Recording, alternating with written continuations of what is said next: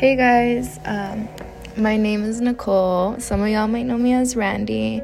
Um, I just wanted to start my own podcast just so that I could just not only share what I've learned on my own healing journey, but also offer some guidance to y'all who don't know where to start, who don't know how to get on this healing journey. Uh, I know it's so hard, and so many people make healing seem like if it's linear and it's so easy. But I'm here to give y'all the facts and um, really, like I said, just share the knowledge that I've absorbed in my whole healing path and journey. But if y'all have any questions, want me to talk about anything, feel free to message me. And I hope everyone's having a good day.